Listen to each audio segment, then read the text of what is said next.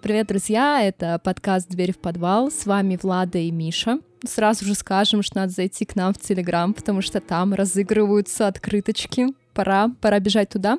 И сегодня у нас финальный эпизод четвертого сезона. Дальше будут только спешлы, но не переживайте. Раз в две недельки они будут поставляться к вам в ушки, а дальше мы уже заанонсируем новый сезон. Пока, пока не можем сказать. Там декабрьская кутерьма ожидается, потом январский отдых, поэтому что-нибудь придумаем. Мы не романтизируем маньяков и серийных убийц, не нарушаем российское законодательство, не призываем к насилию, а рассказываем истории, которые, к сожалению, произошли в жизни. Мы шутим, потому что юмор помогает преодолеть страх, это нормальная реакция психики, и если вы чувствительный человек, которого может травмировать true crime, то, пожалуйста, не слушайте нас. Мы не проводим журналистские расследования, а занимаемся исследованием открытых источников и предлагаем свои рассуждения, которые не претендуют на абсолютную истину. Ну что, и на финал мы оставили сумасшедшего маньяка и... Очень странный фильм, который я лично никому не порекомендую. Как тебе, Миш, кино? Фильм «Шляпа полная». Это реально один из самых плохих вообще фильмов, которые я посмотрел. Я его начал смотреть... А, давай начало про кого обозначим, да, для того, чтобы как-то понятно было. Да, мы сегодня говорим про маньяка Роберта Берделлу. О нем просила сделать выпуск наш бустан Катарина. И мы пожертвовали своими... Час двадцать, да, он, по-моему, идет. Да. Пожертвовали своим личным временем, чтобы разобраться в этом сорте кино- кинопродукта. Фильм так называется «Берделла». Да, очень странно, кстати говоря, что его как-то не сравнивают с этим, с Гейси. Потому что очень такой, за исключением костюмчика, конечно. Вот. Но, в общем, фильм ужасный. Фильм как бы... как это, не, не знаю даже, как сказать, не мокюментари, но, короче говоря, это художественный фильм про маньяка, который снят без абсолютно драматической линии. Он просто рассказывает эпизоды из жизни маньяка и как он убивал и пытал своих жертв. Причем, ну, так скажем, достаточно в лайтомом виде. То есть там жесть вообще лютая происходила, и мы попозже об этом поговорим. Там же только вот самое начало какое-то или какие-то отдельные моменты. Но это сделано вообще без каких-то, без какой-то наполненности, без всяческих вообще художественных изысков, поэтому если сравнивать этот фильм вот так же эпизодически, как бы зарисовки из жизни маньяка, да, с домом, который построил Джек, то тут, конечно, сравнивать нечего, в общем-то, потому что это снято просто любителями. Это даже не э, выпускники какого-нибудь, там, знаешь, киношколы какой-то или еще что-то, а просто абсолютные любители. Я не знаю, что еще сказать. Про этот фильм. Вообще, я когда увидела его рейтинг, у него рейтинг на IMDb три девять. Я подумала, что это будет какой-то кринжовый фильм в духе того, что мы с тобой смотрели перед прошлым Новым годом. Как он назывался? «Дом...» Не-не-не, «Дом тысячи трупов». Нет, есть еще классный кринжовый фильм, кстати говоря, вам на заметку можете посмотреть. «Гейси против Дамера», по-моему. А, да, да, да, есть да. Еще такой фильм. Это тоже трэшовый фильм, но его весело смотреть, потому что он снят ради прикола. Вот. Я думала, что с этим фильмом, с Берделлой, будет похожая история. Я тоже очень надеялся. У него низкий рейтинг, я думаю, наверное, какого-то кринжа навалят сейчас на экран. Ну вот подожди, кстати говоря, я вот как большой любитель вообще фильмов ужасов, и я раньше смотрел их очень много, мне прям, ну, прям очень нравилось. И я могу сказать, что большинство фильмов ужасов, которые действительно достойны, ну, так скажем, внимания, которые можно посмотреть, у некоторых из них действительно бывают рейтинги относительно низкие, то есть там в районе пяти, даже четыре с половиной болтаются, но вот ниже четырех, как вот этот вот фильм, конечно, редко отпускаются, но, например, я вот э, самый последний фильм ужасов, который посмотрел, это, по-моему, как-то то ли «Восстание», то ли «Возвращение зловещих мертвецов», которое вот недавно вышло. Я могу сказать, что это очень неплохой вообще фильм ужасов. Очень стройный, классно снятый, динамичный класс. Рейтинг у него, по-моему, пятерка. Или, может, даже ниже?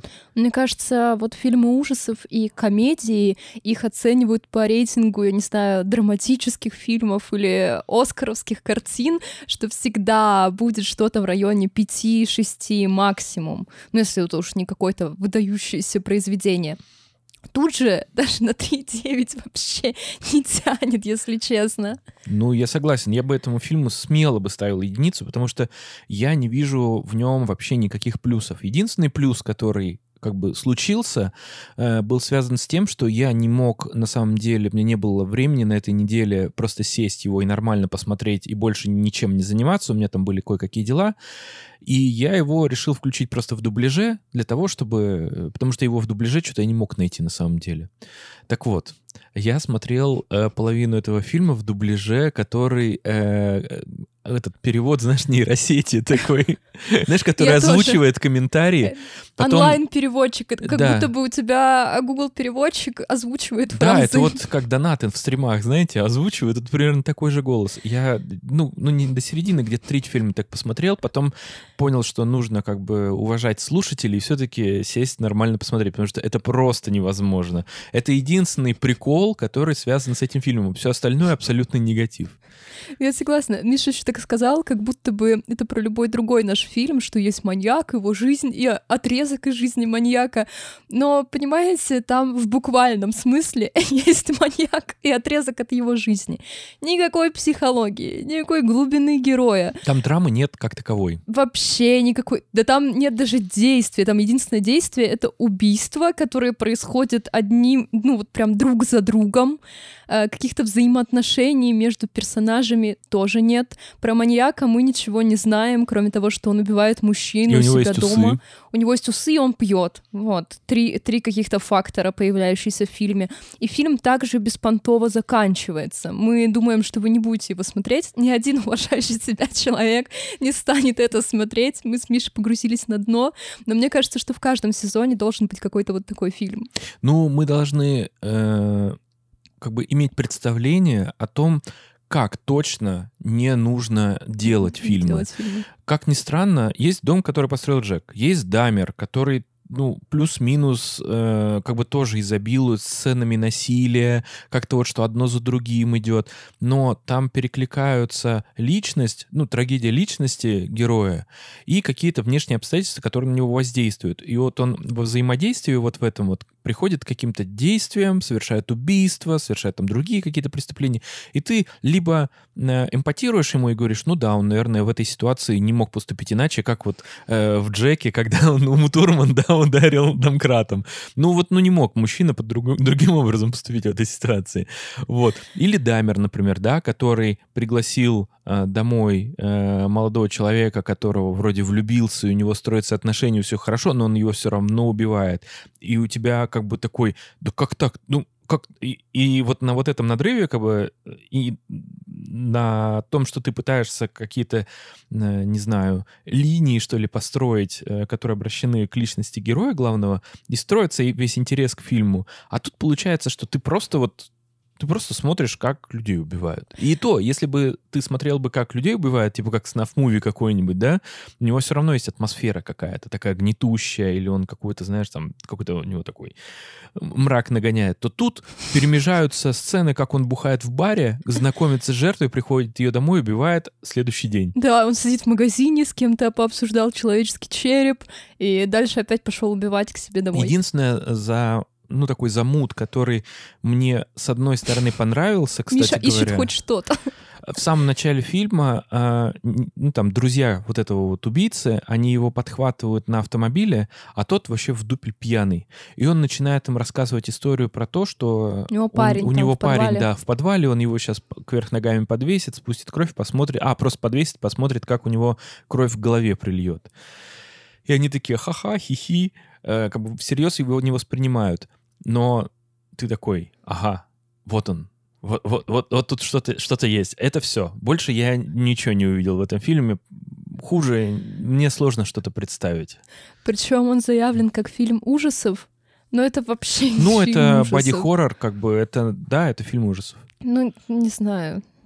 Он не пугающий, он просто ну, даже не противный. Я не знаю, как это объяснить. Он никакой. Вот он реально на единичку по десятибалльной шкале создания фильмов. Поэтому фильм про маньяка у нас в этот раз не очень, мы его не советуем, но, тем не менее, сама история, как мне кажется, могла бы стать основой для драматического произведения. А я считаю, что нет, потому что никакого драматизма, как бы такого вот именно уже во взрослой жизни убийцы, ну, такого сильного не было. Ну, не самого маньяка, а его жертв, парней, ну, которые вот страдали у него разве дома. Что. Ну, мне сложно представить, как бы это выглядело, если честно. Возможно, режиссером фильма Берделла с рейтингом три и девять тоже было сложно представить. Ну, так и нечего было снимать. Но ничего лучше они не нашли. И да, этого фильма нет даже на Кинопоиске не в плане просмотра, а на Кинопоиске в плане постера или имени режиссера. И вообще, мне кажется, навряд ли больше двух человек в России посмотрели этот шедевр. Вот два человека — это мы с Мишей. Фильм Берделлу не советуем, а сама история, она какая-то, с одной стороны, очень классическая для маньяка, с другой стороны, малоизвестная в России. В России почти нет источников информации, именно на русском языке. Поэтому будем разбираться, что там за приколы с ним происходили. И да, у Берделла есть прозвище, его звали «Мясник из Канзас-Сити». Причем как бы про него есть информация на русской Википедии, с Википедией мы всегда сверяемся, она вообще хороший помощник, чтобы выстроить повествование в какой-то хронологии, но на что я обратила внимание в данном случае, на род деятельности, указанный к Берделле. Внимание, он серийный убийца, шеф-повар, серийный насильник. Именно в такой последовательности. И да, мы переносимся с вами в США. Под конец сезона оставляем крайне маньячную историю. И что интересно, Берделла и его как бы дело не получили широкую известность не только как бы за пределами США, но и в самой стране. О нем, о нем как будто бы всегда умалчивается. Например, цитата журналистов. По какой-то причине Берделла так и не приобрел общенациональной известности убийц вроде Теда Банди, Джеффри Дамера или Джона Уэйна Гейси. В наши дни о нем почти забыли за пределами Канзас-Сити, но те, кто вырос в этих краях, все еще могут вспомнить, где они были, когда впервые услышали о мяснике из Канзас-Сити. Такой оборот, кстати, интересный. Вспомнить, где они были, когда услышали о мяснике из Канзас-Сити. Этот оборот очень часто принимают, так скажем, применяют, когда говорят о трагедии одиннадцатого сентября. Да, либо о убийстве... Убийстве Джона Леннона. Об убийстве Кеннеди, да. И, как и всегда в таких историях, мы начнем с детства. Роберт Берделла родился тридцать первого января сорок девятого года в городе Кайокха Фолз, штат Огайо. Извиняюсь за произношение города. Я считаю, что у каждого человека, который ведет True Crime подкаст, должен быть маньяк, который родился с ним в один день. И в моем случае это Роберт Берделла, хотя он крайне неприятный персонаж даже по масштабам тех как бы людей, которых мы упоминаем в нашем подкасте, но вот так сложилось. И Берделла стал первым из двух детей, Роберта Эндрю, старшего, и Мэри Луизы. Отец Берделлы работал штамповщиком на заводе Ford, и в источниках указано, что он набожный католик итальянского происхождения. В то время как мать Мэри Луиза имела немецкие и британские корни, была домохозяйкой, наверное, достаточно типичная картина для пятидесятых годов США, и оба сына получили религиозное образование. Берделла рос довольно умным, но одиноким ребенком, который не мог найти общий язык со сверстниками, одноклассниками, у него особо не было друзей, он редко играл вне дома или приглашал кого-то к себе, такой затворник с книжкой. И на самоощущение мальчика влияли дефекты речи и массивные очки, которые он носил с пяти лет. У него была сильная стадия близорукости, я не нашла, сколько там именно диоптрий, но если что, у меня тоже была сильная стадия близорукости еще два года назад, и убивать людей я не начала по этой причине, и друзья у меня в детстве были. У тебя что... недостаточно сильно над тобой просто смеялись за это. Да, думаю, да. Печора — среда вне буллинга школьного. И также Роберт страдал от гипертонии с детства. Он постоянно принимал таблетки. Гипертония, кстати, еще всплывет в этой истории. И понятное дело, что в массивных очках, линзы тогда еще, наверное, даже не придумали, если придумали, не использовали массово. Из-за гипертонии он не занимался спортом практически, а это помогает в социализации в типичной американской школе. Да, еще, кстати говоря, он, скорее всего, не носил линзы, потому что у него была такая большая степень близорукости, что даже если бы он такие одел, у него глаза бы не закрывались.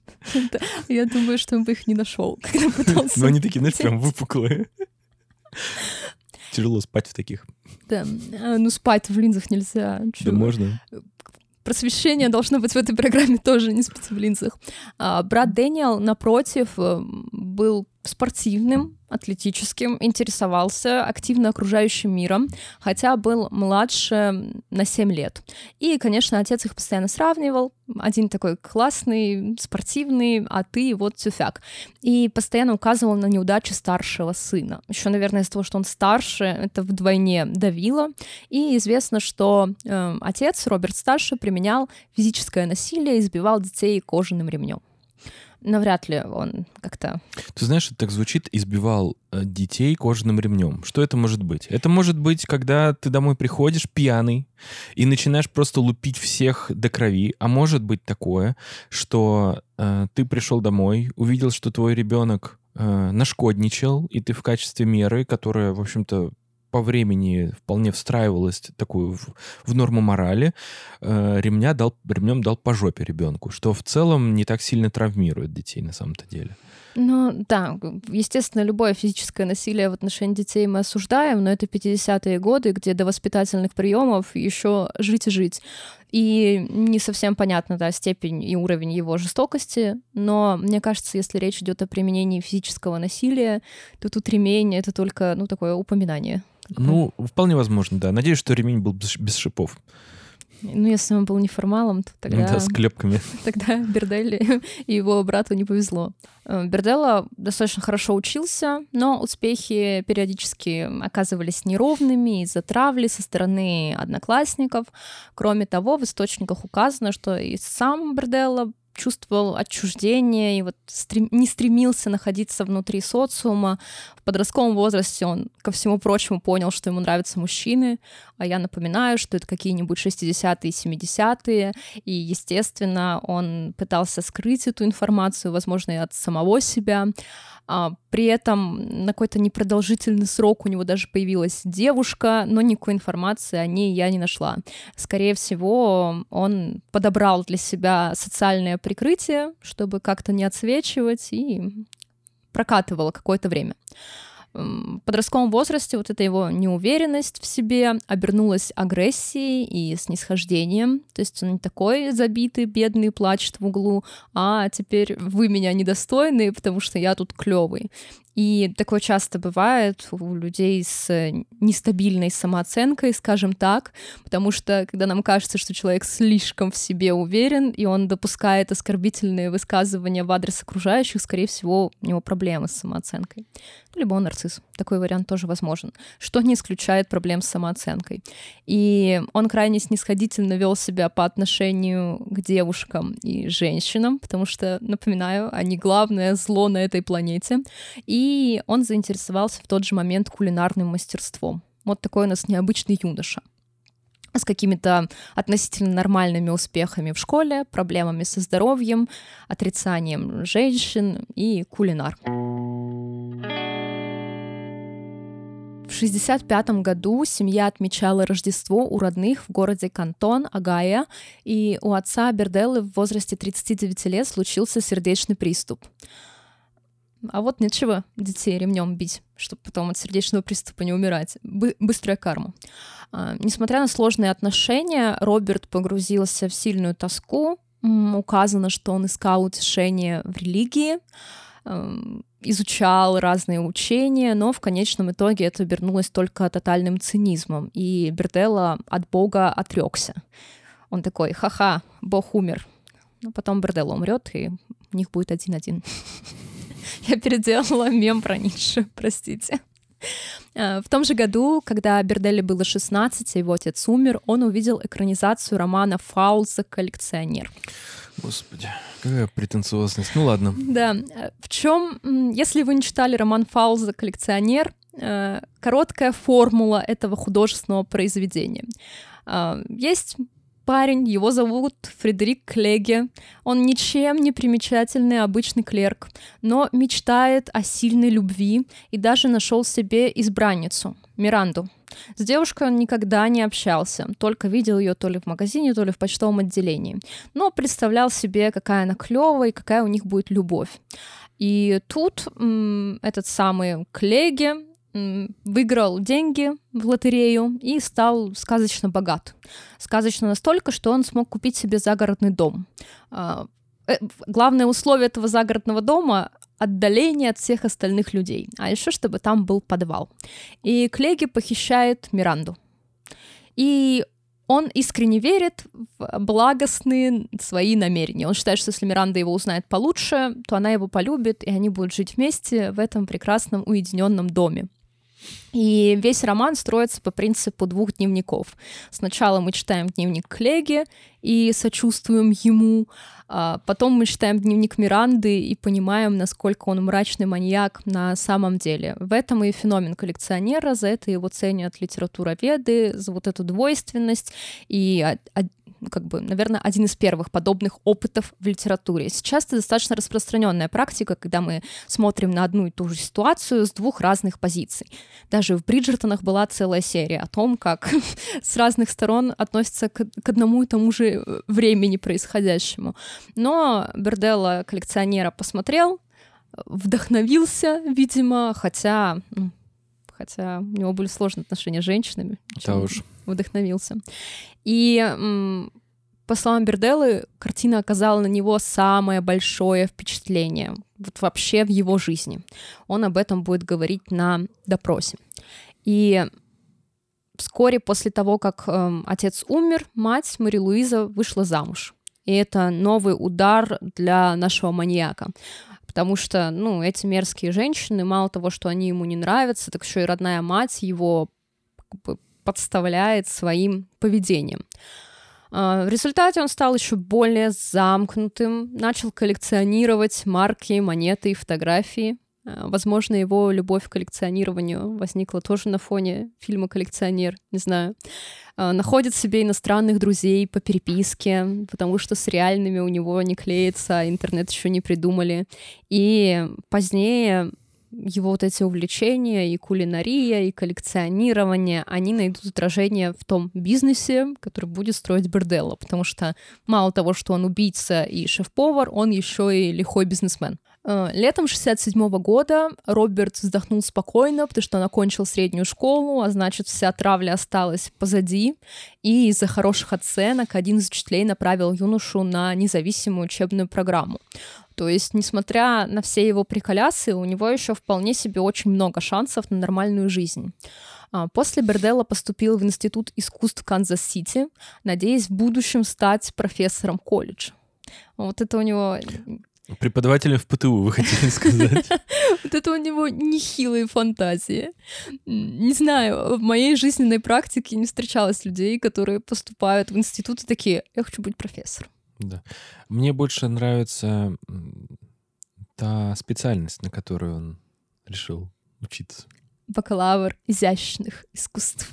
Я, знаете ли, своего рода тоже бакалавр изящных искусств. Да. Кстати, заведение вполне себе даже по американским меркам, и это старый колледж, он был основан в восемьдесят пятом году, достаточно престижное учебное заведение в данном штате. В общем, деревообрабатывающий ПТУ, да? ПТУ деревообработки. Да, где он будет работать преподавателем, где он мечтает работать да, преподавателем. Изящных искусств. Изящное искусство. И на первом курсе Берделла вроде как подавал надежды, учился, ему было интересно. На втором он связался со студентами, которые занимались наркоторговлей. И понял, что это быстрый способ поднять бабла. Стали другими дела. Я тут недавно смотрела какой-то сериал, и там была реклама с А К сорок семь. Mm-hmm. Видимо, сайт не перепрошили, или я не знаю, что на рекламу. Погрузилась в ностальгию по этому поводу. Ну и, сами понимаете, наркотики рядом, когда ты их продаешь, шанс их употреблять возрастает. Кроме того, Берделла начал пить, и известно в тот период о нескольких фактах издевательств над животными.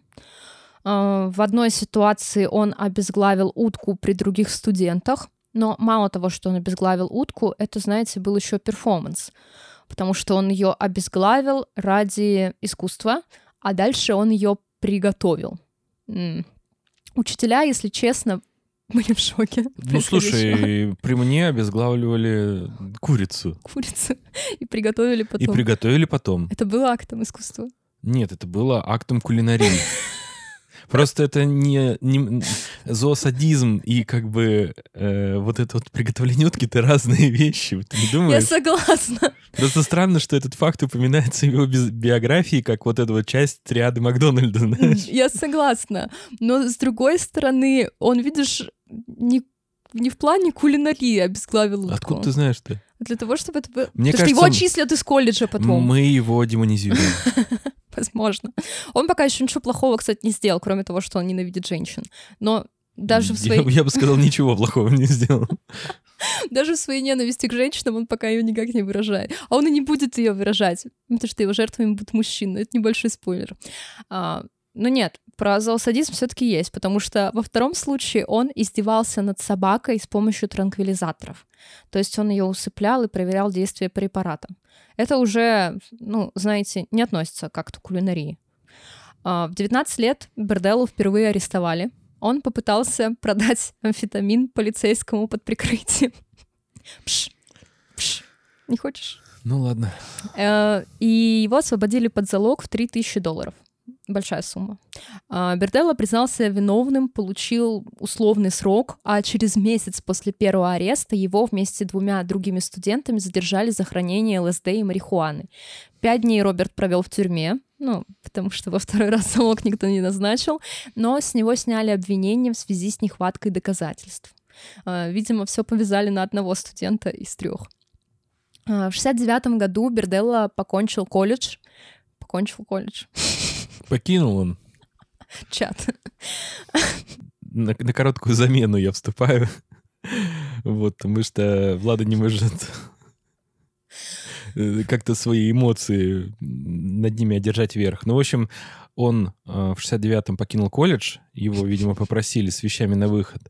И причиной этого стала та самая утка. Почему? Ее селезень написал жалобу в ректорат, что ли, или что? Обвинил его в насилии по отношению к его девушке. А, нет, им не понравилось, что он убил животное ради какого-то учебного проекта.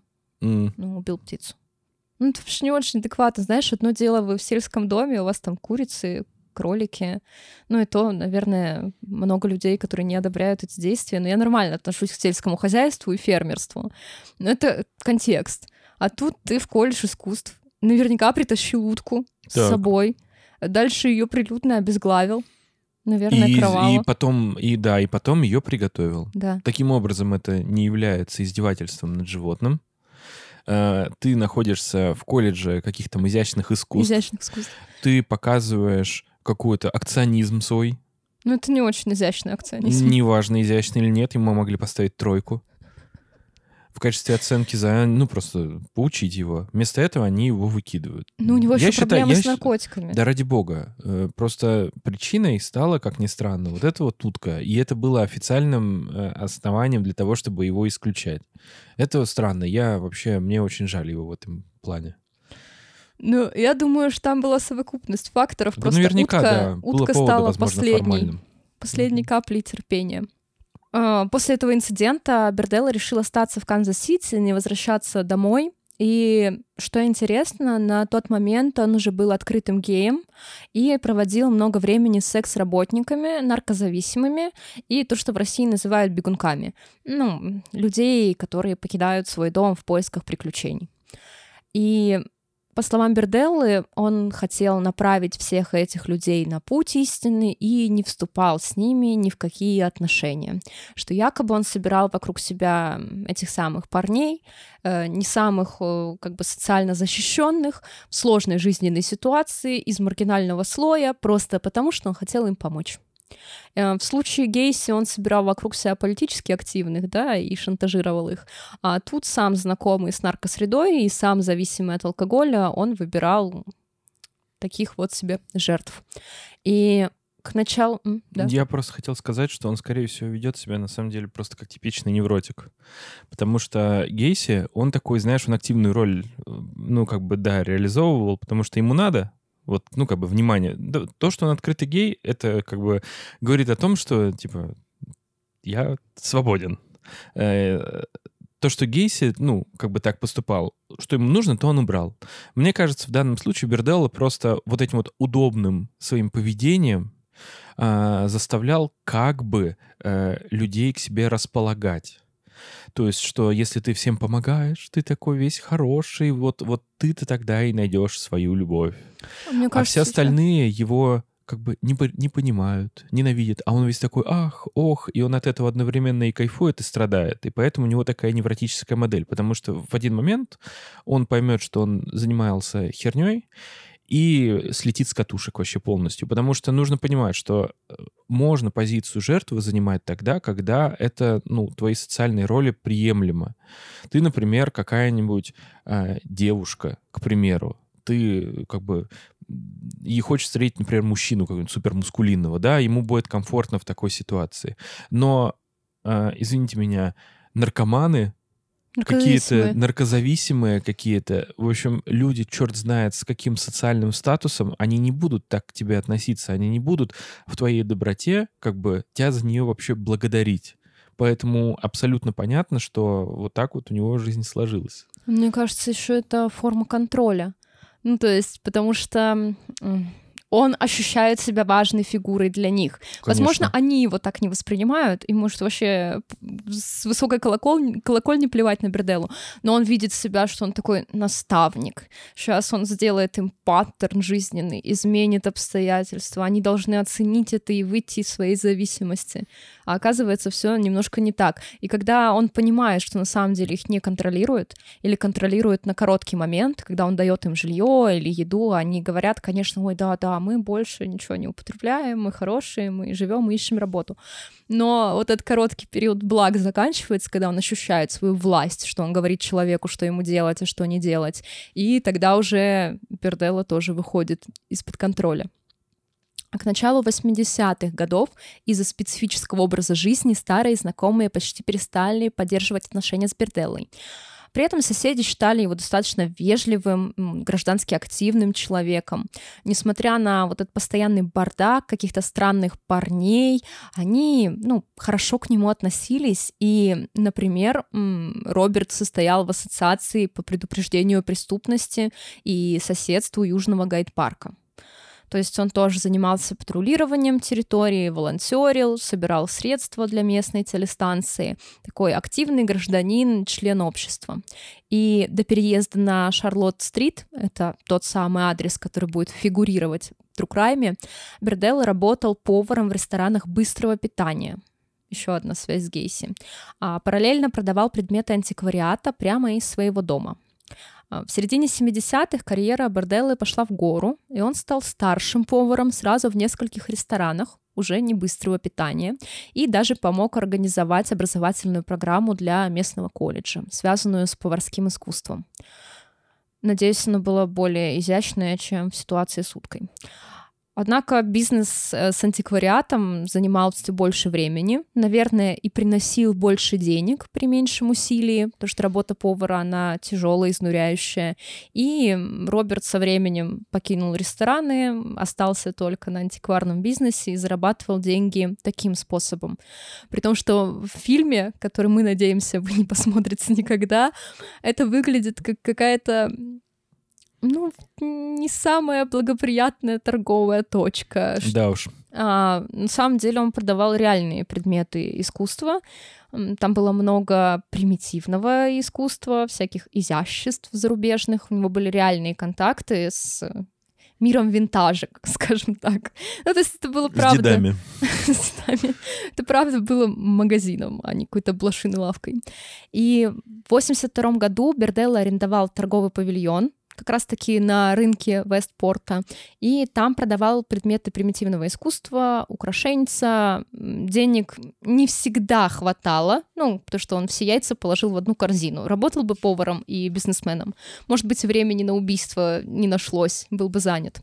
И поэтому он иногда подворовывал, а для него маргинальное поведение хорошо знакомо, а еще он принимал постояльцев у себя дома за дополнительную плату.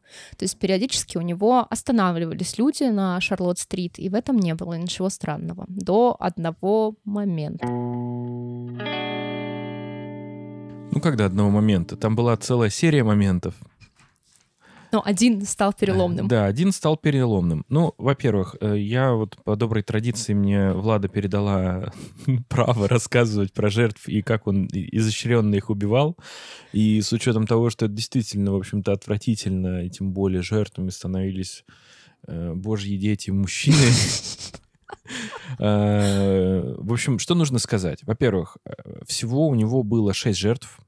Возраст их варьировался от девятнадцати там, до двадцати семи лет. То есть, ну, грубо говоря, это такие молодые мужчины, красивые и, как правило, нетрадиционной ориентации какой-то. Нетрадиционный? Нетрадиционный, не Мы... семейный. Мы используем это слово, да? Я не знаю, а как еще сказать? Ну, короче говоря, люди, которые... Мужчины, которые предпочитают других мужчин. Я не знаю, как еще, ну, как, да. как еще объяснить это. Я думаю, что мужчины, Вы... которые предпочитают других мужчин с точки зрения закона и какой-то морали, будет нормально. Ну, допустим. Я просто ничего против вообще этого не имею и не особо осуждаю, поэтому мне все равно, в общем-то. Вот. Как, как Владислав Листьев, да, сказал, помнишь, этот прикол был? Когда у него спросили, как вы относитесь, ну, типа, геям и всем остальным. Он сказал, я к ним не отношусь. Да, он сказал, что я к ним не отношусь. Вот. Просто нетрадиционная ориентация, это как будто бы одна ориентация приемлемая, а нет, другая одна, нет. одна традиционная, одна, как бы, которая обычно, ну, типа, дефолтная, традиционная имеется в виду. Потому что есть, например, традиционное блюдо. Как тебе такое? Дефолтная. Ну, дефолтная. Ты приезжаешь в Китай, чтобы поесть какие-то, какое-то блюдо. Ты садишься в китайский ресторан, тебе готовят китайцы. Какое ты блюдо получишь? Китайское. Традиционное блюдо, да. Оно не обязательно китайское, как бы будет даже, понимаешь? Потому что борщ, например, тоже не сильно русское блюдо, но оно традиционное в России блюдо. Вот и все. Ладно. Ну, так некорректно говорить по отношению к ориентации. Мы ничего не пропагандируем, кстати. Да, кстати говоря, здесь история исключительно про крепкую мужскую дружбу. Тут нет никакого эротического абсолютно подтекста. Все они, ну, в лучшем случае жали друг другу руки. Угу, да? Да. Да. В, Дальше пла- по... в, пла- в плане отношений друг с другом. Ну, конечно. И наносили, так скажем, ущерб телесный. Вот. Ну, давайте по жертвам пойдем. Значит, переломный момент. Что было? Значит, на, на блошином рынке Берделла познакомился с торговцем, который арендовал соседнюю лавку. Этого мужчину звали Пол Хауэлл. А в какой-то момент Берделла столкнулся с его сыном Джерри. И изначально Джерри занимал такую позицию, что он его высмеивал, Берделлу, за его то, что он как бы очень тепло относится к мужчинам, к другим. Но... Ну и он же был открытым геем, да. Поэтому все об этом знали. Но... Как впоследствии оказалось, сам Джерри, он занимался секс-работой и не против был зарабатывать на этом какие-то лишние деньги. Вот. Позднее Пол снял другое место для магазина, но Берделла оставался в статусе друга семьи, как ни странно. И девятнадцатилетний Джерри стал, собственно, первой жертвой Берделла. Предполагается, что Роберт убил молодого человека пятого июля восемьдесят четвёртого года. Значит, как все было? Берделла обещал отвезти парня на танцевальный конкурс. Ну, пока все нормально. У тебя да. друг семьи и соглашается подвести твоего уже взрослого там ребенка на конкурс. Да. Ну, в общем, он его решил прибодрить, говорит, что танцы — дело такое, нужно немножечко выпить перед дискотекой. Вот. Во-первых, он Джерри напоил, выдал ему диадепам, это такой седатив, нейролептиков, в общем, ему посоветовал, все такое. Естественно, Джерри стало, ну, мягко говоря, не по себе. В общем, ни на какие танцы, естественно, никто не поехал. Все дело закончилось у дома у Берделла. Значит, они вернулись вдвоем, и Берделла ввел сильный транквилизатор привязал Джер... и привязал Джерри к кровати. И на протяжении двадцати восьми часов юноша оставался вот такой вот привязанный к кровати. В это время Берделла насиловал, насиловал его, использовал всякие посторонние предметы при, так скажем, его, с ним взаимодействии, пытал, продолжал нар- накачивать наркотиками. И, как потом сам маньяк признался, Джерри либо захлебнулся от рвоты, то есть это причиной его смерти являлось не прямое воздействие Берделла, а то, что он его оставил в таком виде, и Джерри либо захлебнулся от рвоты, либо у него там какое-то сердечно-сосудистое, э, какой-то там инфаркт случился, что-то такое, просто от болевого шока. Вот, либо э, он его так сильно привязал, просто что он от асфиксии, в общем-то, умер. То есть, ну, он задохнулся, ему не хватало просто воздуха. Э, сам Роберт говорил о том, что он якобы пытался провести какую-то реанимацию, понял, что как бы ничего не помогает, и за- забил. Причем что... мы говорим, что вот непрямое воздействие Берделлы, ну, по сути, он, да, не планировал его убивать, но прямо сейчас. То есть он планировал продолжать пытки, и сколько выдержит юноша, столько его и пытать. То есть в конечном итоге он все равно планировал убить Джерри, потому что в противном случае как бы всю эту ситуацию объясняли близким, ну и полиции, естественно. Ну, как бы дело в том, что он хотел еще с ним время проводить таким образом. Да. В итоге, кстати говоря, это, по-моему, первая сцена из фильма, да? Да, по-моему, да. Вот этот, вот примерно в этот момент, когда вот он не знал, что сделать, он, видимо, напился, возможно, что он тело оставил дома. Об этом, кстати говоря, ничего не рассказывается, потому что э, прямых доказательств именно сцены преступления никаких не было, и он просто по факту признался в совершении его. Но что сделал с телом в итоге-то? Значит, он его э, спустил в подвал, Джерри, подвесил э, вверх ногами, внизу поставил кастрюлечку и сделал несколько надрезов для того, чтобы просто стекла кровь. Э, после того, как кровь полностью стекла, он э, расчленил тело, используя бензопилу, нож, ну, там, подручные какие-то вещи. Все это дело уложил просто в мусорные пакеты и раскидал по не- нескольким просто мусорным баком.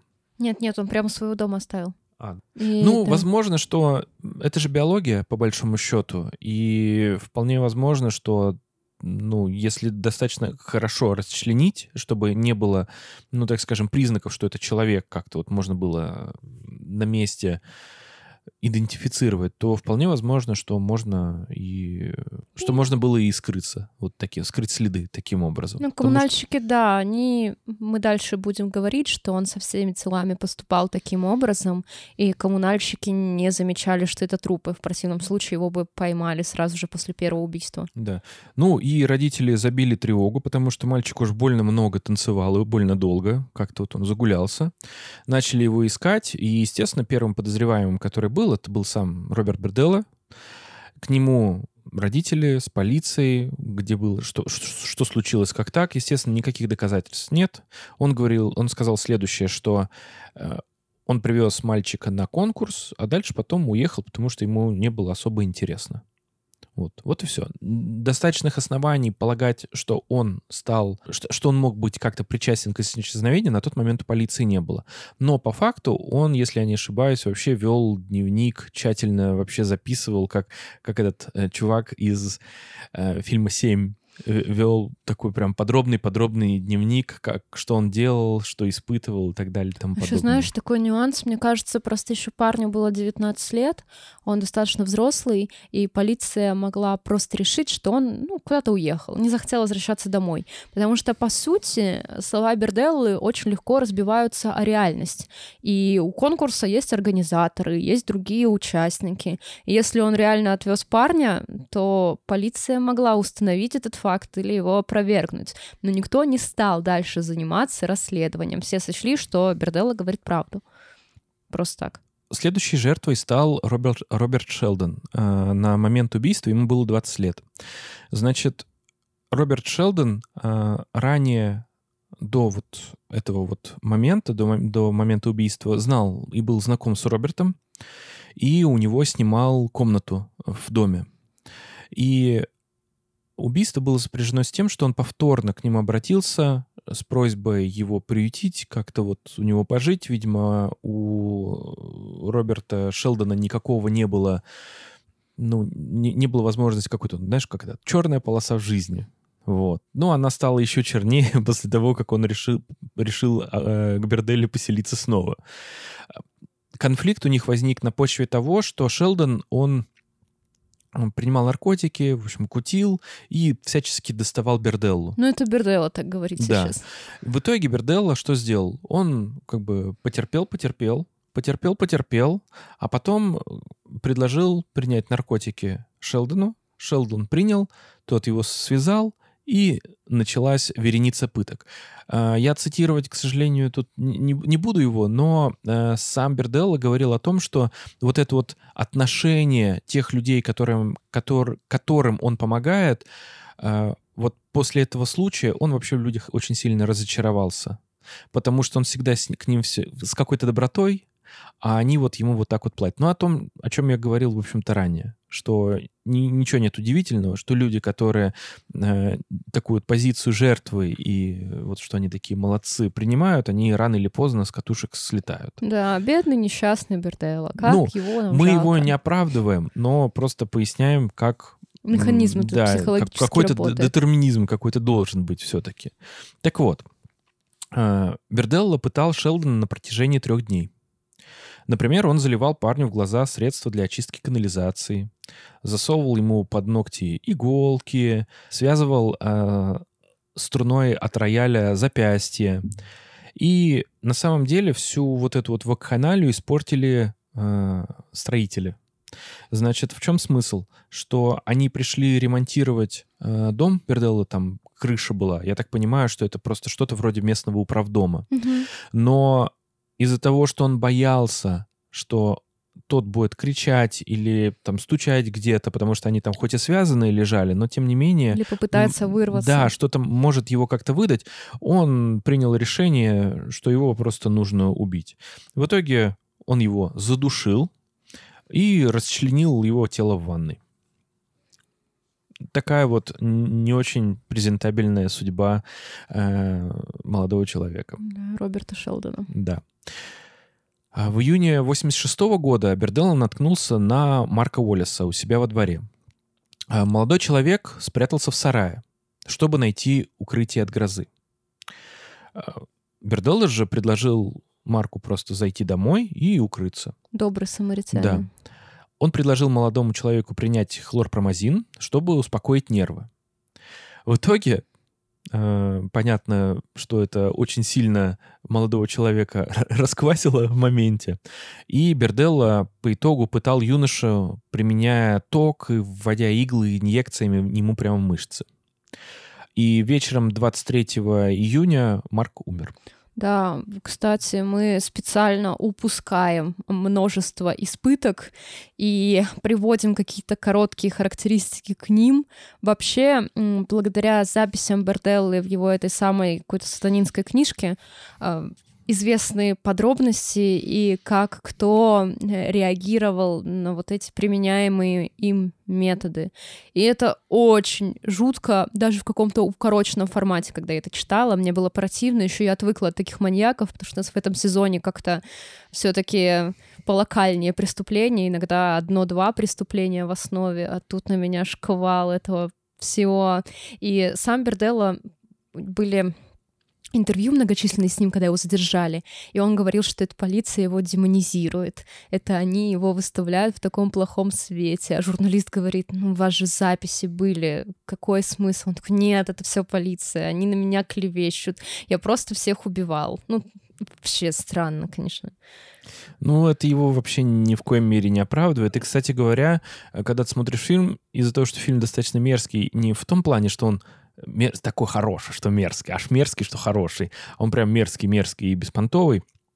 Вот эта вот неприязнь к Берделле на самом деле еще сильнее как-то вообще возникает, мне кажется, и у зрителя, и вообще у читателя подобных материалов. Вот. Ну, давайте... Что, к следующему, наверное, да? Значит, поскольку э, у Берделла появился новый фетиш на электричество, значит, следующей жертвой стал э, у нас Джеймс Феррис. Э, нужно сказать, что с этого момента вот этот период кулов, который характерен для большинства серийных убийц, он здесь уже начинает сокращаться. То есть о чем мы говорим? Мы, по-моему, в первом сезоне, по-моему, только да, об этом говорили. Не, ну парочку раз мы парочку ну, раз вспоминали. Для тех, кто пропустил или не помнит, или не знает, рассказываю. В общем, чем вообще характеризуются и чем опасны серийные убийцы? Во-первых, это достаточно высоко... Всем. Да, во-первых, всем. Ну, предметом своих злодеяний, да. Но, помимо всего прочего, они достаточно латентные, потому что они ведут достаточно социальный образ жизни. Почти сами. Все. И вот эти вот мания совершать убийство, она у них возникает в, в определенных промежутках времени. И вот этот промежуток между маниями вот этими вот называется кулов. Ну, там, типа, не знаю, как перевести, что-то вроде. Э, Мы переведем, переводили как охлаждение. Но не охлаждение, это... Не знаю, не знаю, как, пере, как перевести. У меня пока в голову ничего не приходит. Можно у Кати спросить, она что-нибудь придумает. Вот. Ну, в общем, это период, в который он как бы ведет социальный образ жизни, и у него все хорошо. И он вообще вполне адекватен. Как, то, как только у него наступает мания, все плохо. И очень тяжело, соответственно, вычислить такого человека опасно, потому что он очень такой... социальный сразу становится, ну, как обаяние психопата, да? Вот. И в этот период, о чем я говорю, что вот этот период, такой вот кулов, он становится все короче и короче, то есть убийства будут учащаться и учащаться. Также, кстати говоря, был у Дамера в да. определенный момент. Вот. Ну, у Дамера вообще был долгий перерыв между первым убийством и остальной серией, потому что... Не, он... у него внутри серии там все внутри чаще и чаще. Серии, чаще. Да, внутри серии они сокращались, и вот первый промежуток был очень долгим, когда он пытался не убивать людей. Угу. Что, конечно, спасло жизни какому-то количеству людей от Джеффри Дамера же самого. Ну... Что поделать? Ну, мы не знаем. Вот у Роберта Берделлы не было никаких душевных стенаний, если честно. Я, конечно, не все интервью с ним посмотрела, но многие, чтобы понять, что он очень самодовольный, раздутый тип с да. большим, как у павлина, эгом. Да. Ну, в общем, двадцать шестого сентября Джеймс Феррис попросил у Берделла недолго остаться у него дома. Понятно, что это был какой-то его старый знакомый, когда вот он оказывал помощь всяким наркозависимым и прочим. Все это ясно. И Роберт сразу же согласился. Вот. Но не потому, что он был джентльменом и вообще таким добрым самаритянином, а потому что э, предыдущий мальчик, который у него жил, молодой человек, тот его в том числе пытал просто электричеством, а тут решил Берделла, что нужно как-то, ну, как бы ре- реализовать свой план капкан. В итоге, как и обычно, накачал Ферриса транками, потом его привязал, сковал и начал его пытать. Всего пытки Ферриса продолжались на протяжении семидесяти двух часов. И основная, так скажем, лейтмотив вот этой вот всей вакханалии заключался в том, что он пускал э, с очень большим напряжением ему ток по телу, в том числе в разные и в том числе интимные части тела. Такие вот дела. Ну, естественно, он выдержать такого шокового состояния долго не мог. Он, скорее всего, умер просто от разрыва сосудов. Следующая жертва — Тодд Ступс. Молодой человек страдал от наркозависимости, как и многие знакомые Берделлы, но, помимо всего прочего, он еще иногда занимался секс-работой и вместе со своей женой остановился в доме Берделлы. семнадцатого июня восемьдесят шестого года они случайно встретились в мемориальном парке Свободы. Я не знаю, зачем это нужно.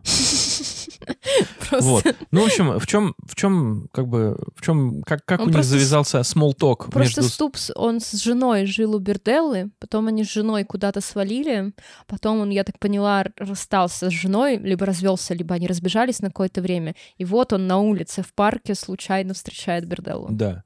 И в тот момент Ступсу не хватало тринадцать долларов на наркотики. пять рублей. Поэтому Берделла позвал его к себе домой, так сказать. Ну, в общем-то, нужно как-то, как это, натурой оплатить. В, дол- в долг дать не могу, но... Да. Но деньги есть. Да. Но нужно сказать, что Берделла испытывал сильное сексуальное влечение к парню. Поэтому тот стал его пленником на целых две недели. Какой ужас. В общем-то, везде указано, да, что маньяк в ускоренном темпе превращал Тодда в сексуального раба. Наверное, мы не будем перечислять как бы мероприятия по вот этой вот линии поведения, там да? Был вот такой абзац, я показываю Мише размер абзаца в этом тексте, что там да. происходило. Ну, в общем-то, все закончилось тем, что э, ну, часть кишечника молодого человека была настолько сильно повреждена, что у него начался просто септический шок, от чего тот и погиб. Весной уже восемьдесят седьмого года Берделла подружился с очередным товарищем, Ларри Уэйном. Пирсоном. Ларри Уэйном Пирсеном. Молодой человек зашел к Роберту в магазин и поболтал с ним там обо всякой, обо всяких делах, о магии. О магии, да, об астрологии, да. прогнозах. В итоге они вместе отправились э, домой к Роберту. Ларри выполнял работы вместо оплаты аренды. Он работал по дому. А, это не он та был работа. Домохозяином, да? да, да. Ну, это, это уважаемо. Это уважаемо. Молодец. Вот. И, по словам Берделлы, он изначально не планировал вообще пытать как-то наказывать парня, потому что, по всей видимости, тот уважал труд какой-то, нормально к нему обращался. В общем-то, все у них как бы ладилось. В какой-то момент он оказался в тюрьме. Да. И Берделле пришлось... Ну, как пришлось, пришлось. он сам сделал этот Он выбор. сам решил, да. Он внес за него залог. Ну, да. Наверное, в тюрьме он оказался из-за наркотиков, как и все приятели Берделлы. И Берделла внес денежки и предрешил судьбу молодого человека. Да, потому что он его и забрал. Вот. В итоге э, он, естественно, по прежней э, традиции его запер у себя в доме, творил всякое, но Ларри оказался более выносливым, чем остальные жертвы. На пятый день пыток он даже смог, в общем-то, какое-то доверие Берделлы завоевать. Парень убедил маньяка переместиться из подвала на второй этаж для того, чтобы вот это вот все, что с ним происходило, как-то вот, ну, в более удобной, что ли, форме происходило, наверное. Хотя бы солнечный свет видеть. Видимо, да. Кроме того, Роберт пообещал поменьше его пытать. Какое благородство! Угу. Плен продолжался на протяжении шести недель. Это полтора месяца, чтобы полтора вы понимали. Месяца он это не жил в таких условиях. Ужасно, конечно. И в какой-то момент Берделла просто потерял контроль, а Ларри укосил его за, ну, в общем-то, детородный за, орган. За кусочек его тела. Очень больно, да. Кусочек его тела. Вот. И это дало юноше определенную фору. Юноша не успел убежать. И маньяк избил его и задушил. Роберт э, расчленил тело юноши и хранил его голову в морозильнике, а после закопал на заднем дворе. Джеффри Дамер вайб. Не, мне больше, знаешь, э, я считаю, э, как же его звали-то? Тот, который закапывал э, головы Кемпер? девушек. Да, Кемпер. Ты забыл про Кемпера. Да, как это, моя мама любит... Э, Когда на нее смотрят снизу вверх. Да. Красивая. Не, фраза красивая. Мне кажется, вот этот парень, Ларри, он зря терял время. Он там какую-то пафосную... Ну, по рассказам Берделла мы не знаем, как все там было, помимо его вот этой версии. И якобы Ларри укусил его за пенис и после сказал, что я больше не могу терпеть твои пытки. Вместо того, чтобы там выпрыгнуть в окно или побежать вниз. Короче, предпринять какие-то действия, пока Берделла дезориентирован. И поэтому маньяк успел собраться, напасть на него и задушить. Ты должна еще принимать тот факт, что... Он был связан на протяжении полутора месяцев. И, и полтора вполне... месяца его пытали.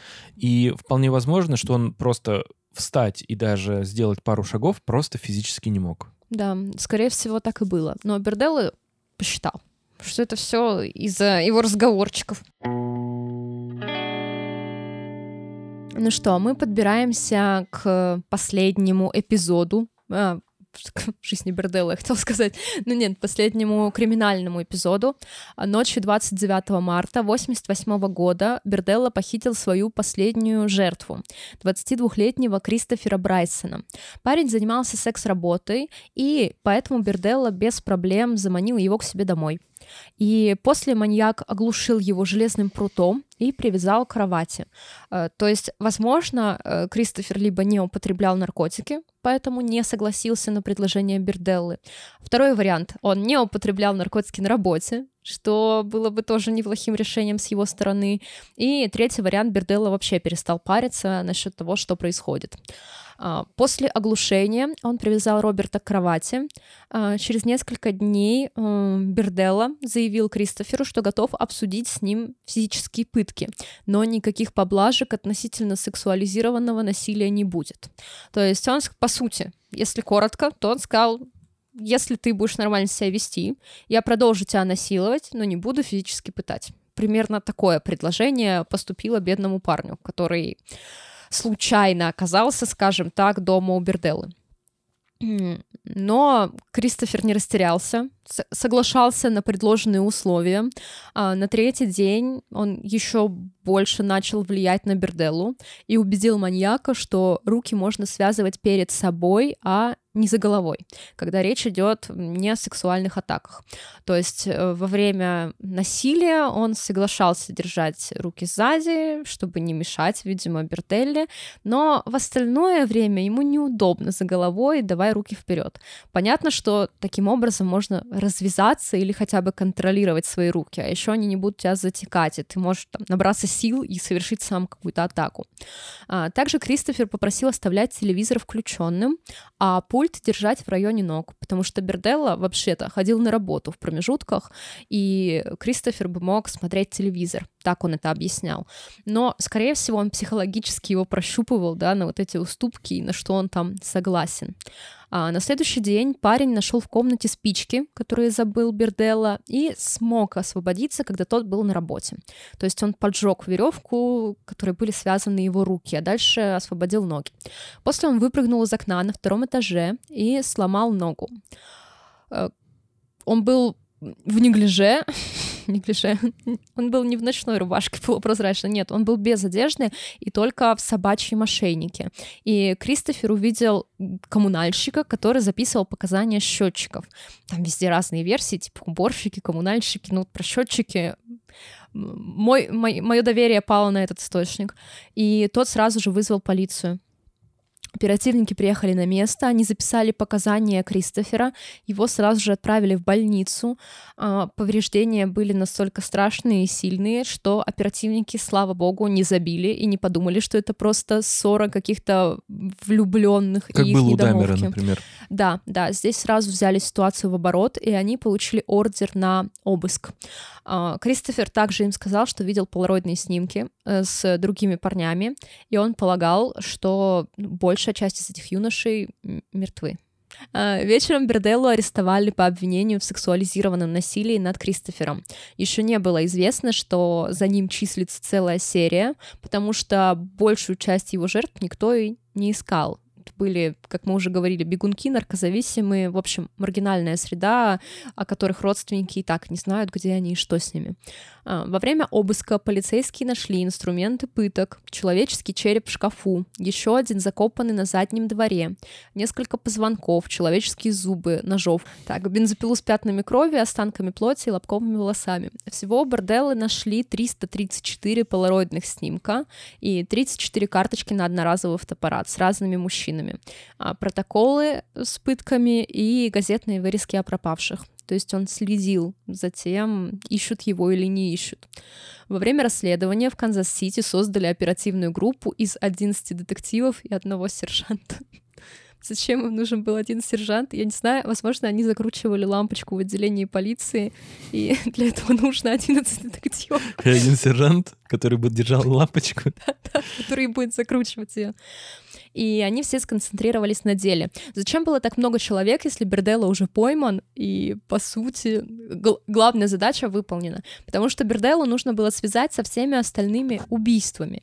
Как мы уже говорили, мусорщики вывозили останки в мешках, их никто никогда не нашел, а это значит, что трупов нет. Конечно, есть зубы, и кого-то можно определить по стоматологической карте, такая есть почти у всех граждан США, но, тем не менее, не у всех людей он выбивал зубы, не все они там хранились, по фотографиям нужно было идентифицировать, и нужно было качественно собрать уголовное дело, чтобы оно не развалилось, и в итоге Берделла не получил срок только за Кристофера, которому удалось сбежать, поэтому одиннадцать детективов и один сержант. И они сконцентрировались на деле. Далее шли долгие процессы судебных разбирательств, потому что изначально Берделла не признавал себя виновным по пяти-шести убийств, однако все-таки пошел на сделку с прокурором, чтобы избежать смертной казни. И маньяк подробно рассказал о пытках и убийствах в период с тринадцатого по пятнадцатое декабря восемьдесят восьмого года. То есть он три дня рассказывал о том, что он творил со своими жертвами. Тогда же он поделился восторгами от фильма «Коллекционер». Он, кстати, да, он вообще пидовка, потому что он даже роман не прочитал, только фильм посмотрел и уже остался в диком экстазе. Мне как кажется, если тебе очень понравился фильм, то ты, наверное, книгу прочитаешь и начнешь фанатеть от нее. Ну, не всегда такое происходит. Ну, если такое сильное впечатление уж на твою жизнь оказало это произведение. Я просто не помню, если честно, какой такой фильм прямо, знаешь, являлся определяющим в моей жизни. Что возможно, вот то, потому что, что ты прямо... не психопат. Да нет, ну это просто, да, это педовочная такая тема, как бы для подростков больше.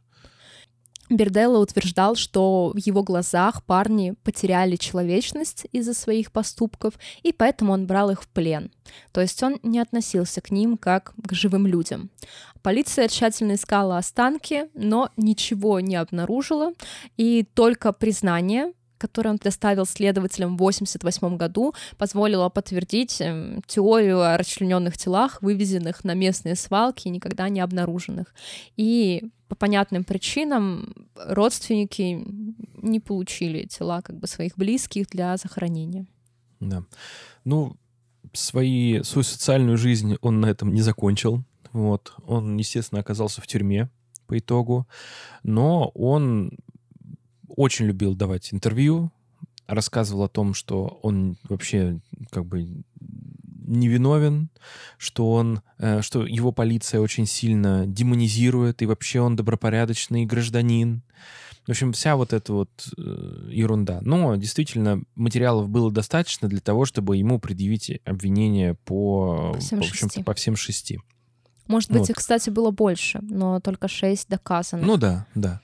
В итоге, напомним, да, что он был гипертоником, и он очень часто жаловался, находясь в тюрьме, на то, что ему не оказывают соответствующую медицинскую помощь. Но в один день, восьмого октября девяносто второго года, он все-таки тоже так же с жалобой обратился. Он говорил, что у него очень сильные боли в груди. Его перевели в лазарет. Врач поставил диагноз, что его необходимо срочно госпитализировать. Его действительно э, доставили в больницу в Колумбии, в Миссури. Но там Берделла умер от сердечного приступа в возрасте сорока трёх лет. На четыре года старше, чем его отец. Да.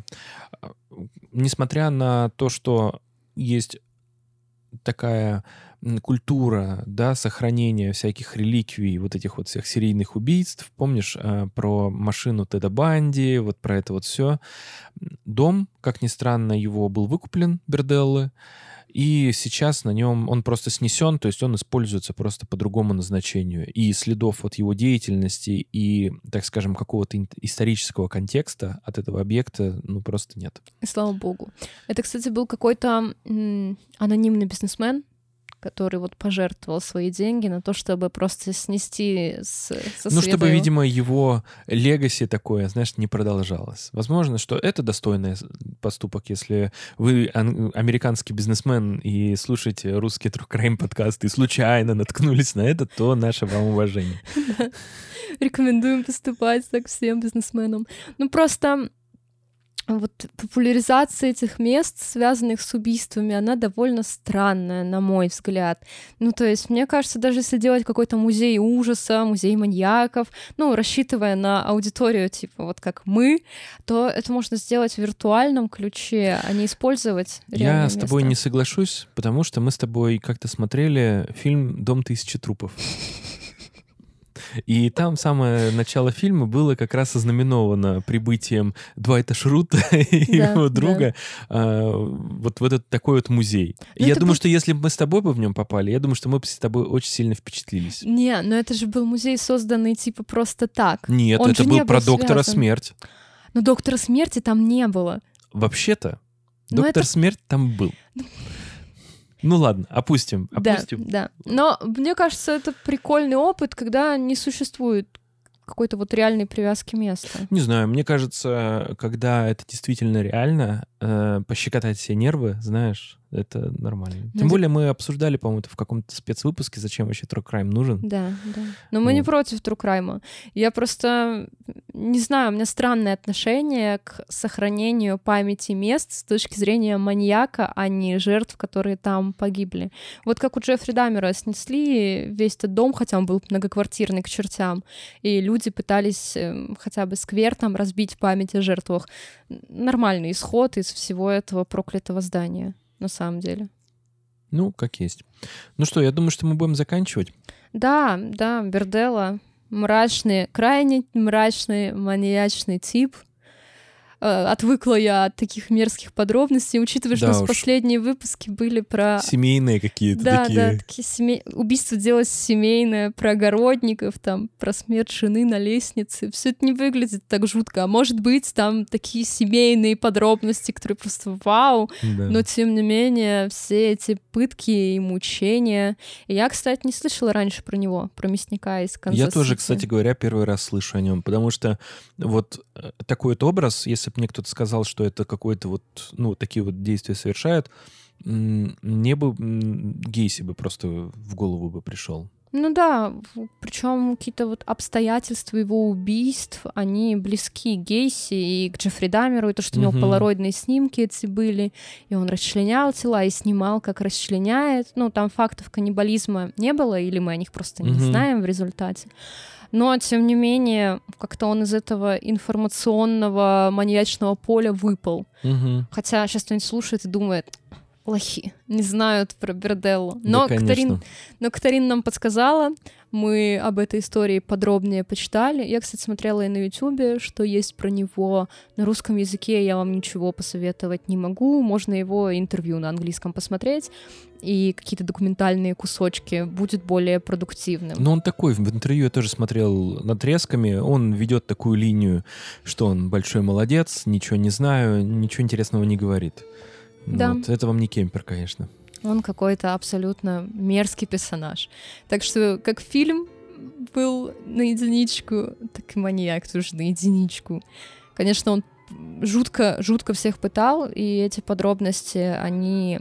ну, как бы не могут оставить равнодушным ни одного человека со здоровой психикой, потому что, когда ты представляешь, что это переживали живые люди, и что он с ними делал, то это все, ну, просто тяжело это как-то переварить даже.